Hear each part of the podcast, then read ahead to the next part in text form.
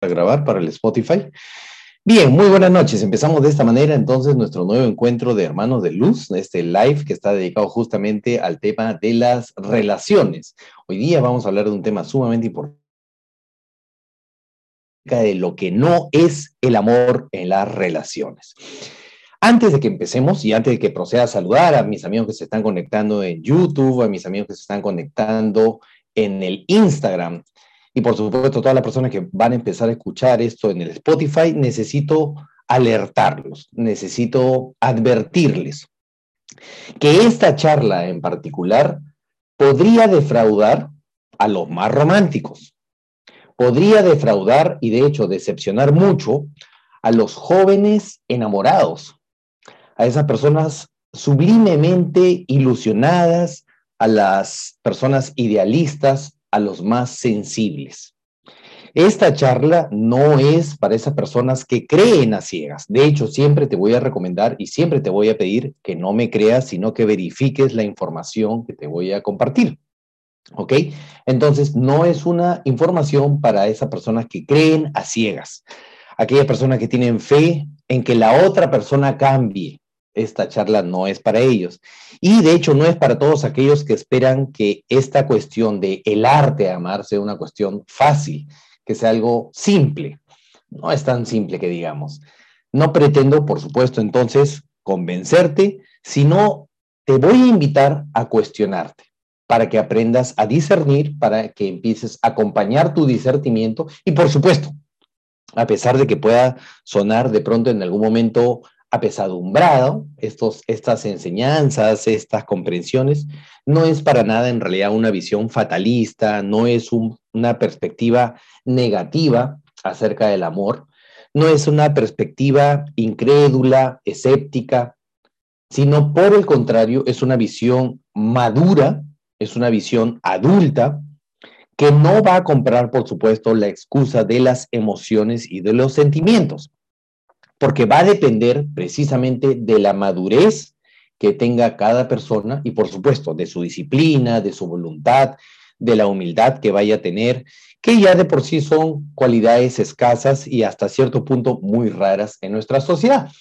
Entonces, habiendo dicho esto, me gustaría dejarte algunas preguntas ahí para que antes de que me saludes me vayas contando ahí cómo estás, cuál es tu nombre y de dónde me estás saludando me gustaría hacerte unas preguntas, que las vamos a ver hoy día. ¿Qué es el amor? Pero para comprender qué es el amor, vamos a revisar primero qué no es el amor. Y al final de la charla, la idea es que te, voy a invitar a que tú me cuentes un poquito cuál es tu definición del amor, cuál es tu comprensión respecto al amor. Porque el amor, como siempre he dicho, como he verificado en todas las enseñanzas que he adquirido, no es un sentimiento, no es una emoción, está lejísimo de ser una emoción. Es más parecido a una actividad de dedicación, no es una pasión, es más una decisión, es más como la práctica de un arte. Entonces, ¿será que el amor es un arte? ¿O todavía hay algunas personas que creen que es una cuestión del azar, es una cuestión de suerte, es una cuestión de algo con lo que sencillamente uno se encuentra, uno tropieza en la vida, es un tema de azar el tema del amor. Hoy día vamos a verificar y comprender un poco, vamos a tener un acercamiento acerca de esto y ahora sí me gustaría saludar a todos los participantes que se están conectando. Le damos la más cálida y cordial bienvenida, por supuesto, a todos nuestros amigos de YouTube. Me gustaría que me saluden, que me digan cuál es su nombre y desde qué país me están viendo en este momento, en qué momento estamos compartiendo. Gracias, por supuesto, a las personas que van a ver el video a través del Facebook. Y si estás en Instagram, te invito a que le des like, que comentes, que compartas tu pregunta. Y si te gusta, que lo guardes para que lo sigas revisando. A nuestros amigos de YouTube, por supuesto, gracias por suscribirse, por activar la campanita de las notificaciones. Y gracias también a nuestros amigos de Spotify que nos escuchan en diferido. Y por supuesto, si quieres participar de la sesión de coaching que tenemos después de este live, entonces puedes ingresar al Zoom que está en el link de mi Instagram para que ingreses a la sesión de Zoom y podamos responder todas tus preguntas. De esta manera, entonces, quiero darle la más cálida y cordial bienvenida a Pamelita Valles, ¿cómo estás? Pamela, desde Tarapoto, Perú. Sarita Dango, Vico Davide Castillo, ¿cómo estás, hermano? Desde Italia. a Shirley Grijalva, a Jenny Murillo, Argelia Mujica, ¿cómo estás Argelia? Buenos, buenas noches. A Zoraida Buitrago Torres, a Leslicita Abdalá desde México, a Denis Navarro, por supuesto, desde España, a Sari Drasco, a Duber 007, ¿cómo estás hermano? Ahí está mi hermano Duber de Trujillo, a Moni Saez, Jove Baiter, a Vivi Tello, Argelia Mujica desde República Dominicana, ¿cómo estás Argelia? Cayetano Alejandra, Patti, Vivi Castiblanco, ¿cómo estás, Vivisita? Hola, Vivisita. Qué gusto saludarte. Luz Darí Ruiz también, por supuesto, desde Colombia, Bogotá, Rocío Gómez, bien. Entonces, fíjate en esto, si de pronto tú, o de pronto Sarita Yango dice, desde Virginia, Karen Ortiz me contó sobre ti, ah, Karencita de Piura, gracias Sarita. Mariano Ullauri de Trujillo, ¿cómo estás Marianita? Muy buenas noches. Si de pronto tú o algún familiar, alguna amiga, todos ustedes tienen seguramente alguna amiga íntima que siempre les cuenta acerca de lo que está pasando en el matrimonio, y que dicen, ¿qué puedo hacer? ¿Qué puedo hacer para sanar mi relación de pareja? ¿Qué puedo hacer si te sientes identificado? Mira, porque quiero sanar mi relación matrimonial. Estoy viviendo todo tipo de crisis en mi relación. Me gustaría salvar mi relación de pareja. No me siento feliz, no me siento plena, no me siento dichosa. Estas son algunas frases muy conocidas de las personas que llegan a mis sesiones de coaching para que los ayude y los apoye con información de sabiduría y con prácticas de coaching, con terapia, para que puedan solucionar todos los problemas que les aqueja en pareja. Pero si no sé si debo separarme porque tengo hijos, pero si no sé si separarme porque mi marido, mi esposo, es el que mantiene la casa. Pérsico, pero ¿cómo voy a cambiar yo? ¿Cómo voy a asumir yo si toda la culpa lo tiene mi pareja? ¿Cómo soy en parte responsable si he sido yo la engañada? Siempre me dicen eso. Si he sido yo la que he sufrido la infidelidad. Entonces, si tienes mala comunicación, o tienes caracteres incompatibles, que esta es clásica también. Hemos llegado, nos queremos separar por incompatibilidad de caracteres. O otra es por diferencias irreconciliables. Esta también es muy típica de las personas que están viviendo ahorita esas crisis. O por dificultades económicas. O por el tema de suegritis o mamitis. Por infidelidades, por indiferencia, por agresiones psicológicas, emocionales, físicas también en algún caso, o sencillamente porque sientes que cambiaron las prioridades o porque has perdido completamente el respeto de tu pareja. Entonces, todos estos son de alguna manera unos dolores recurrentes de las personas que llegan a mi consulta, personas que se sienten frustradas, que no saben cómo resolver las cuestiones que tienen en su pareja. Ya fíjate si ya te vas sintiendo identificada o si tienes alguna amiga que tenga esto para que le compartas el live y le digas, oye, Necesitas escuchar esta información. Si sientes que no tienes apoyo, si sientes que tu situación no tiene solución, si tienes miedo de pronto a que la relación ya se haya acabado y que lo único que les espera es una larga agonía hacia la separación y el divorcio. Y si de pronto quieres evitarlo, si estás buscando entonces tener una relación de pareja sólida, estable, compartir un futuro juntos, sanar completamente tu relación, reavivar, como se dice, la llama del amor, evitar un divorcio. No quiero separarme de la pareja, quiero salvar mi relación de pareja, quiero salvar mi matrimonio. Entonces, fíjate que las personas llegan a mi consulta con este tipo de dolores, con este tipo de llamados, de deseos, y aquí yo te quiero compartir algunas enseñanzas que están justamente inspiradas en la información de sabiduría universal. Y esto te lo voy a compartir ¿por porque todo lo que he aprendido acá lo he logrado verificar y ver en relaciones de pareja exitosas y lo he podido verificar también en mi, propio, en mi propia relación. Por ejemplo, parte de estas enseñanzas yo las he vivido, las he podido presenciar en mis abuelos. Mis abuelos llegaron a tener, hasta el año pasado que falleció mi abuelo, más de 60 años juntos, casados. ¿Me entiendes? O sea, una relación sólida, exitosa, armoniosa, con una familia funcional, cuatro hijos, todo bien. ¿Qué, qué, cuáles son los valores del éxito para que una relación pueda, sentir, pueda durar tanto tiempo. O en mi caso también, eh, ya ahora yo te puedo decir que desde que empiezo a estudiar el desarrollo personal, empiezo a estudiar la información de sabiduría ya hace años atrás, mi propia relación, mi propio matrimonio también se estabilizó muchísimo, o sea, llegó a ser una relación realmente de amor, de concordancia, de armonía. Y esto es porque afirmo, he verificado, y aquí viene la afirmación, de que el amor es como un arte. ¿Por qué el amor es como un arte? Si tú te das cuenta, si tú quieres desarrollar una, una arte, la música, desarrollar el arte de la pintura, de la escultura, cualquier cosa que tú vayas a tomarlo como un, un desarrollo, una práctica artística. ¿Qué es el arte? ¿Cómo puedes convertirte en una artista? Si tú te das cuenta, para que domines algo, necesitas primero aprenderlo. Entonces necesitas teoría y necesitas práctica. Teoría y práctica. Con el amor es exactamente igual. Necesitas aprender la teoría y aplicar en la práctica. Entonces el amor es como si fuera un arte. Necesitas dominar el arte del amor.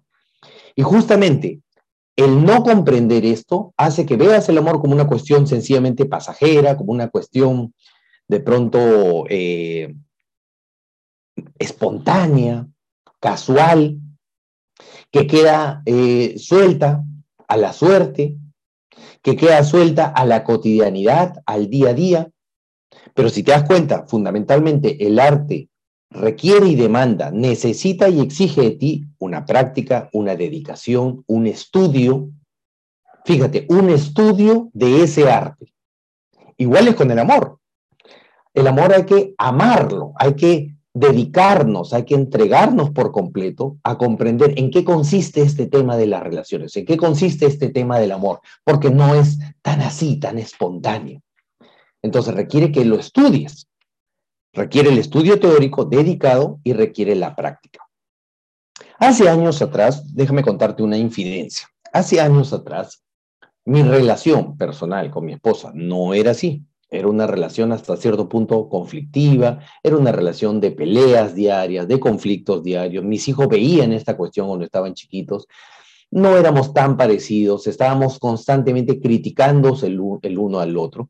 Y desde que empezó mi desarrollo personal, desde que empezó mi estudio dedicado y profundo de las enseñanzas de la sabiduría universal, de la información de los maestros, como por ejemplo el maestro Gerardo Schmedlin de Escuela de Magia y el Amor, empecé a aplicar todo lo que estaba aprendiendo y hubo una experiencia en particular que liberó una energía que estaba atrapada. Fue un caso, inclusive ya lo voy a contar pronto, un caso casi metafísico, casi extraño, un poco raro, pero que liberó esa energía por completo y dejé, yo renuncié, yo dejé de cuestionarla, dejé de criticarla, porque antes hasta cierto punto había una crítica, una denigración, un cierto rechazo, y aprendí a amar. Eso, fíjate, antes no sabía amar.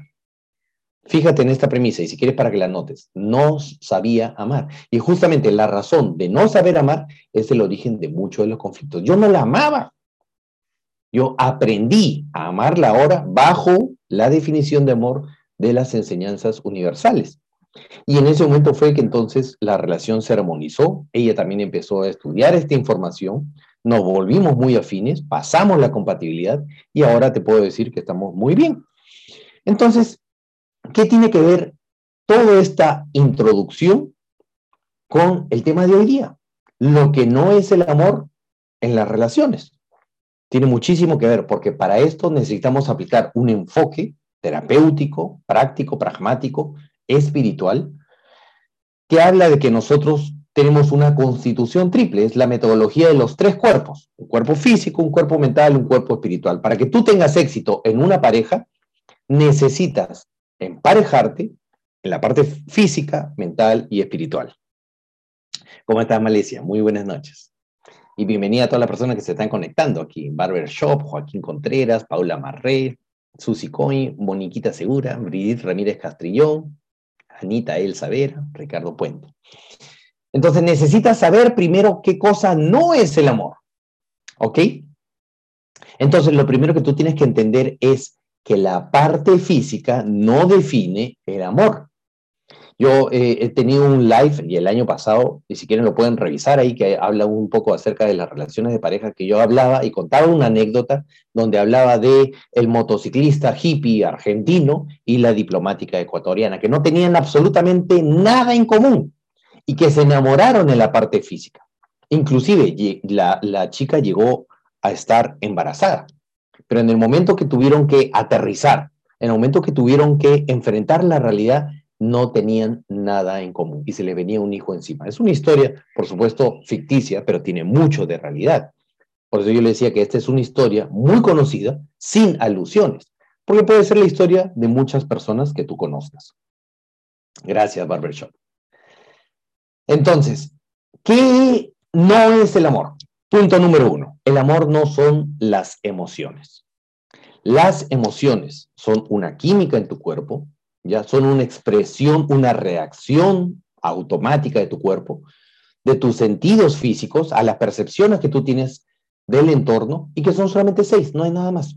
Alegría, tristeza, rabia, miedo, ternura y erotismo. Y todas sus variantes y expresiones, por supuesto, cólera, ira, frustración, ¿no es cierto? Depresión, pero son básicamente seis. Alegría, tristeza, rabia, miedo, ternura y erotismo. Y tú la vas a sentir en tu cuerpo físicamente porque existe una química específica para cada tipo de emoción. Tus glándulas suprarrenales generan una química distinta, tú la distingues, la sientes en el pecho, la sientes en los ojos, la sientes en los músculos, la sientes en la cabeza, la sientes en las extremidades, la sientes en el cuerpo, físicamente.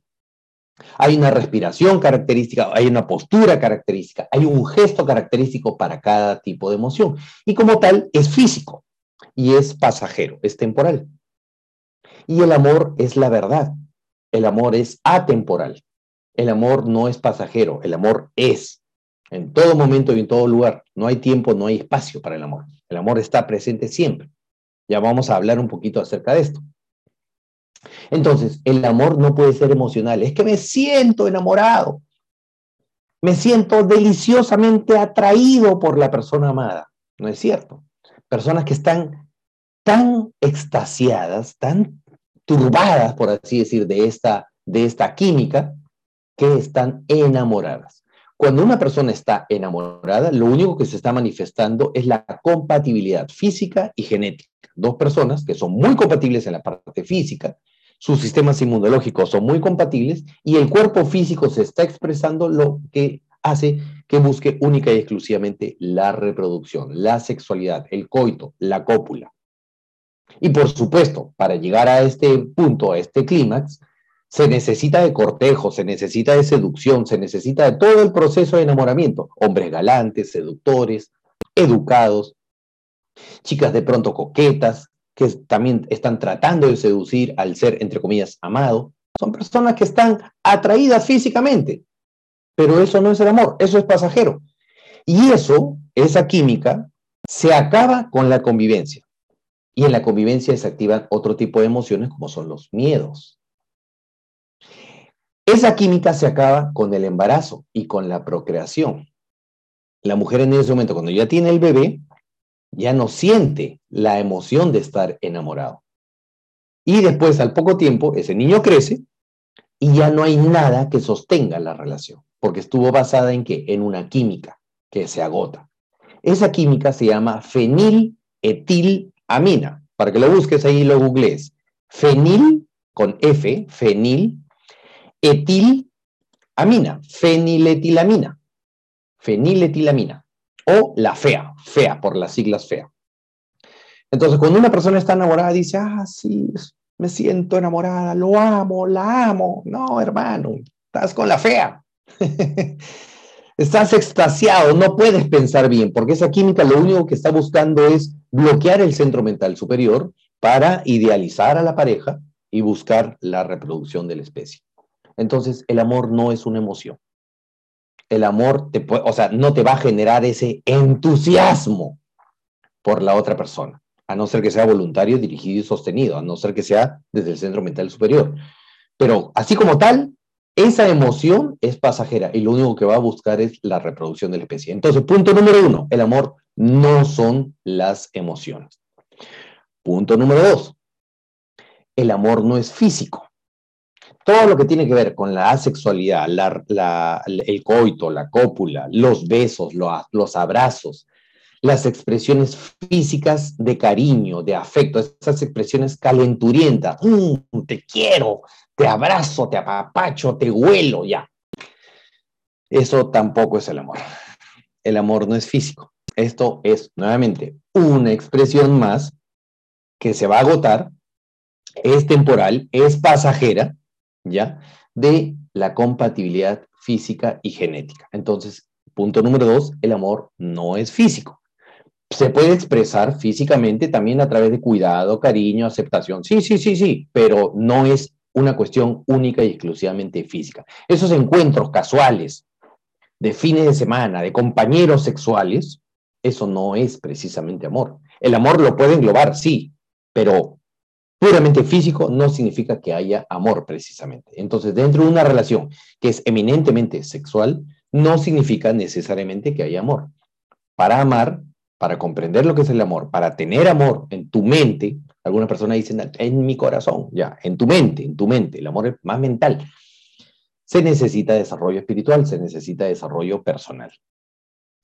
Entonces, por eso que yo les decía, esta no es una charla para romántico, porque punto número tres, punto número tres, el amor no es romántico. No, pero las películas y todo lo que nos vende Hollywood, Percy, y todas estas películas taquilleras, Titanic y todas las películas antiguas que hablan del amor y, el príncipe azul y la princesa soñada, bueno, nada que ver. Pisemos tierra. El amor no es romántico, el amor no es romanticismo. Que puede una, pareja o una persona que ama, puede ser romántica, sí, pero las expresiones sublimes de esas dos personas que se la pasan rico un fin de semana, una semana de viaje y que hay muchas expresiones románticas, no significa necesariamente que hay amor. Porque ese viaje, ese paseo en algún momento se va a acabar. Y cuando empiece, y ahí agárrense de sus hijos, agárrense de sus hijos, y cuando empiece la convivencia pura y dura, ahí es donde realmente se ve el amor. En los momentos de crisis, de crisis entre comillas, ¿no es cierto? De problemas, de conflictos, cuando se empieza a ver, ahí sí ya, donde las papas queman, ahí se ve el amor. Ahí se ve el nivel de comprensión, de respeto, de aceptación. Ahí se ve cómo está tu desarrollo espiritual. Ahí es donde se revela de qué estás hecho. Entonces, como tal, punto número tres, el amor no es romanticismo. Punto número cuatro. Pero Percy, el amor, dime que el amor es un sentimiento. El amor es sentimental, yo lo siento, yo lo siento en mi corazón. Ya, bajo esta información, bajo estas enseñanzas, bajo esta información de sabiduría, bajo esta práctica terapéutica, bajo mis comprensiones y verificaciones, dista por mucho hay mucha distancia entre el amor y los sentimientos. El amor no es un sentimiento.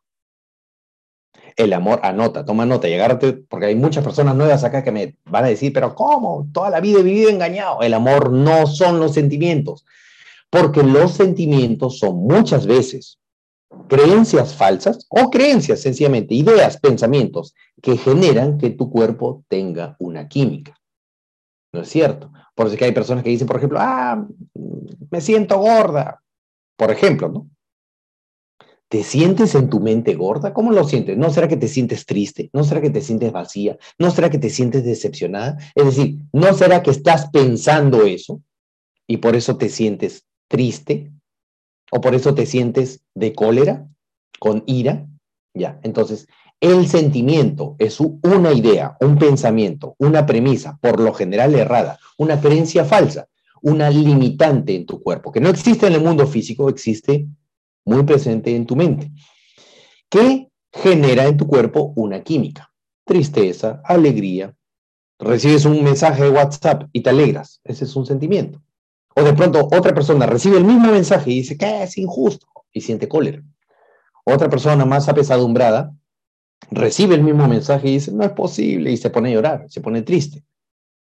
Y dice, lo siento, lo estoy sintiendo. Claro, lo siente en el cuerpo físico porque es un sentimiento. El amor no es un sentimiento.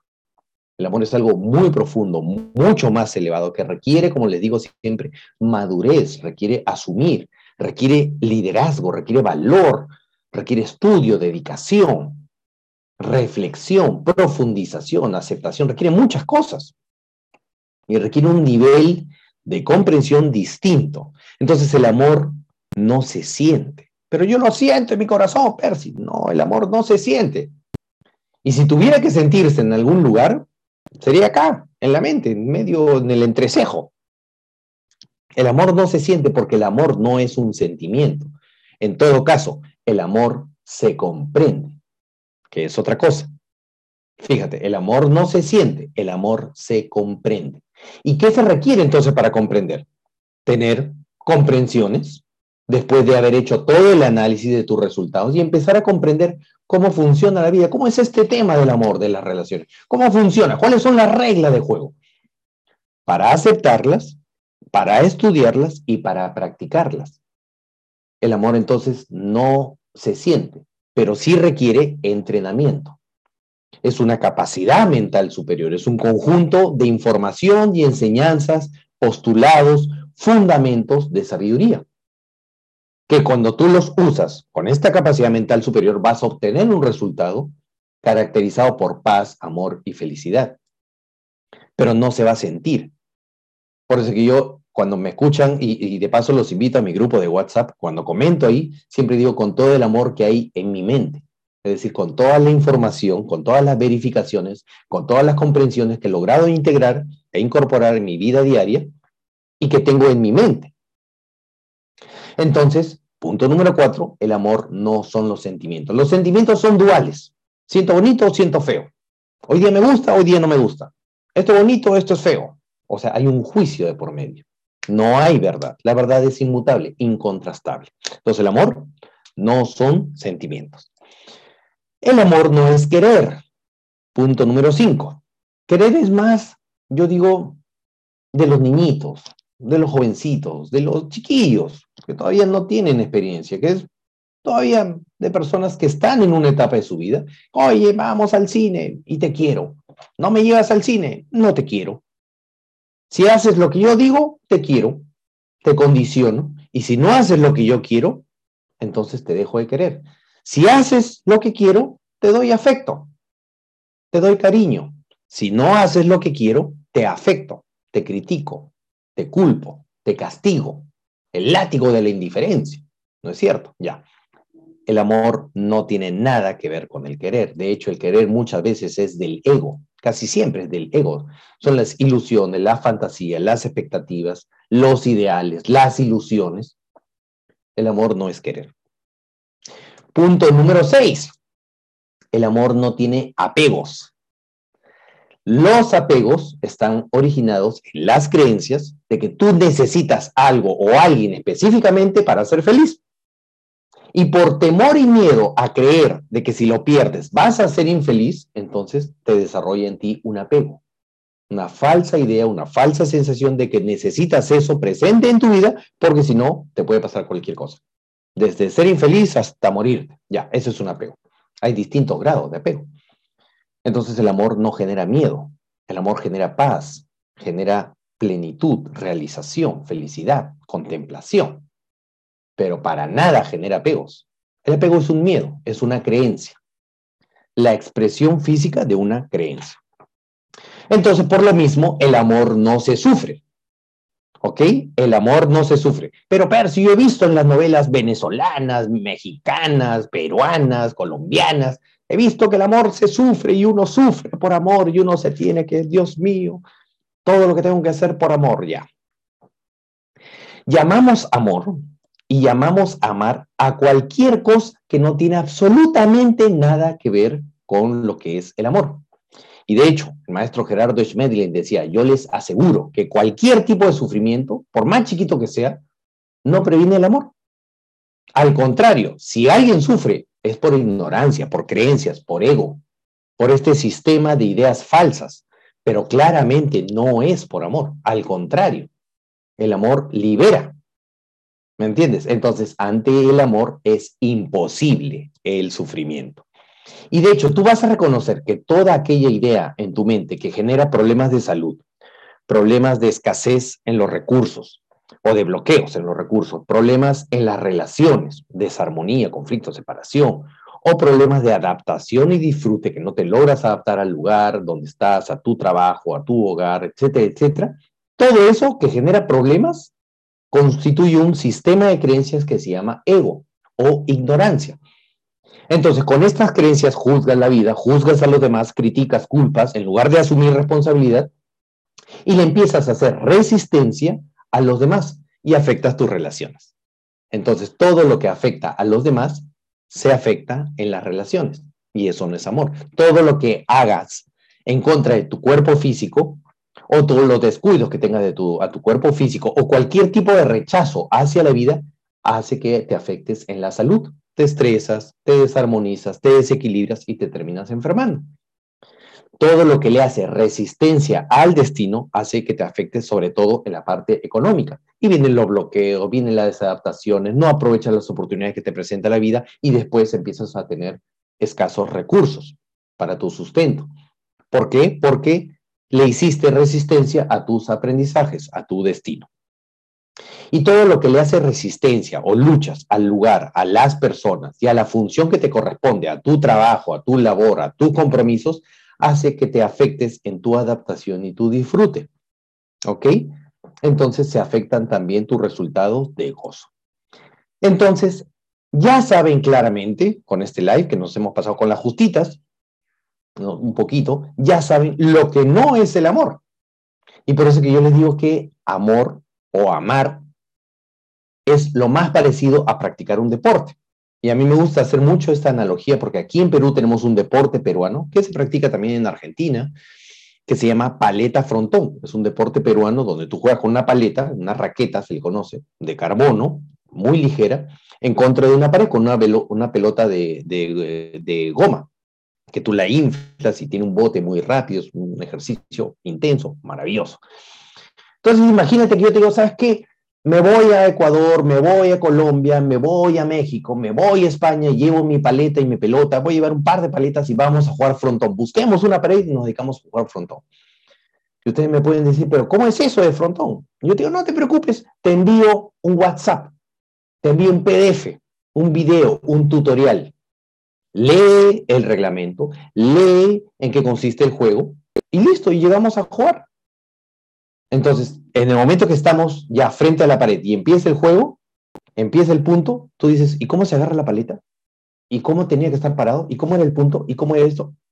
Y yo te digo, pero ya lo leíste, ¿verdad? Ya tomaste el curso, ya viste el tutorial, ya leíste el libro, ya... Sí, pero ¿cómo es? ¿Qué es lo que se requiere para dominar un deporte nuevo? Si ya tienes toda la teoría. Práctica, práctica, práctica, práctica. ¿Por qué? Porque existe una enorme diferencia entre entender todo esto que te estoy enseñando y comprenderlo, pasarlo por el filtro de la experiencia, de la verificación. Entonces, como resumen y conclusiones, como un cierre de conciencia de este live, que si te va gustando y tienes alguna pregunta, dale, dale like ahí a los corazoncitos, comparte, Quiero saludar a Olga Magdalena, también que se acaba de suscribir ahora en el YouTube. Si estás buscando revivir, si estás buscando sentir amor físicamente, estamos muy lejos de comprender qué es efectivamente el amor. Sin embargo, lo esencial, escúchame bien, ¿ah? lo esencial, lo fundamental para recuperar la confianza en ti y en tu pareja, para que revivas, como se dice, el amor en tu pareja, que en realidad es empezar a amar.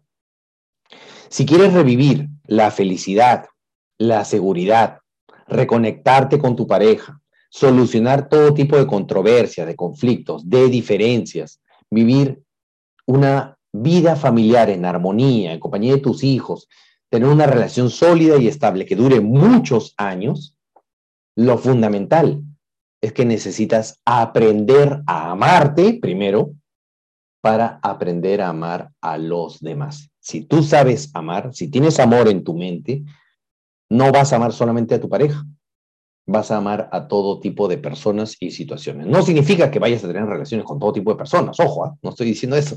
Estoy diciendo que vas a poder comprender, valorar, respetar y aceptar a todas las personas. Y desde ahí, entonces, ya cumples con lo mínimo necesario para saber emparejarte. ¿Ok? Entonces, te recomiendo que apliques terapia en la realidad. Terapia en la realidad es lo más parecido a la práctica del principio del espejo. El principio del espejo lo que te dice es, todo lo que tú ves en la otra persona lo tienes o lo tuviste en ti. Entonces, yo les digo siempre en terapia de realidad, ¿qué tienes tú de mí que a mí me molesta tanto? Para que empieces a asumir. Mira la foto de la pareja o mira, míralo a los ojos y piensa mentalmente, ah, caray, todo lo que me perturba de ti entonces es porque yo lo tengo o lo he tenido. Y por eso, como no lo comprendo, lo censuro, lo critico. Entonces, ¿qué rayos, qué carajos tienes tú de mí que a mí me molesta tanto? Entonces, ¿qué debo hacer yo en mí para aprender a asumirme y dejar de culparte? ¿Qué debo hacer yo en mí para poder aceptarte? ¿Qué debo hacer yo en mí? ¿Qué ajuste en mi mente debo hacer yo en mí para poder aceptarte tal cual como tú eres? Porque la falla no está en el otro, está en mí. ¿Ok? Y todo va a depender entonces de tus decisiones. Muy bien, entonces, si te gustó, te invito a seguirme en todas mis redes sociales. Estoy presente en todas las redes sociales. Te invito a que le des una miradita a todos los recursos gratuitos que regalo a través de mi página web, www.persicoronel.com. Te puedes suscribir ahí a mi blog. Ingresas a la sección de recursos gratuitos y puedes bajar libros, meditaciones, todos los recursos que tengo ahí. ¿Ok?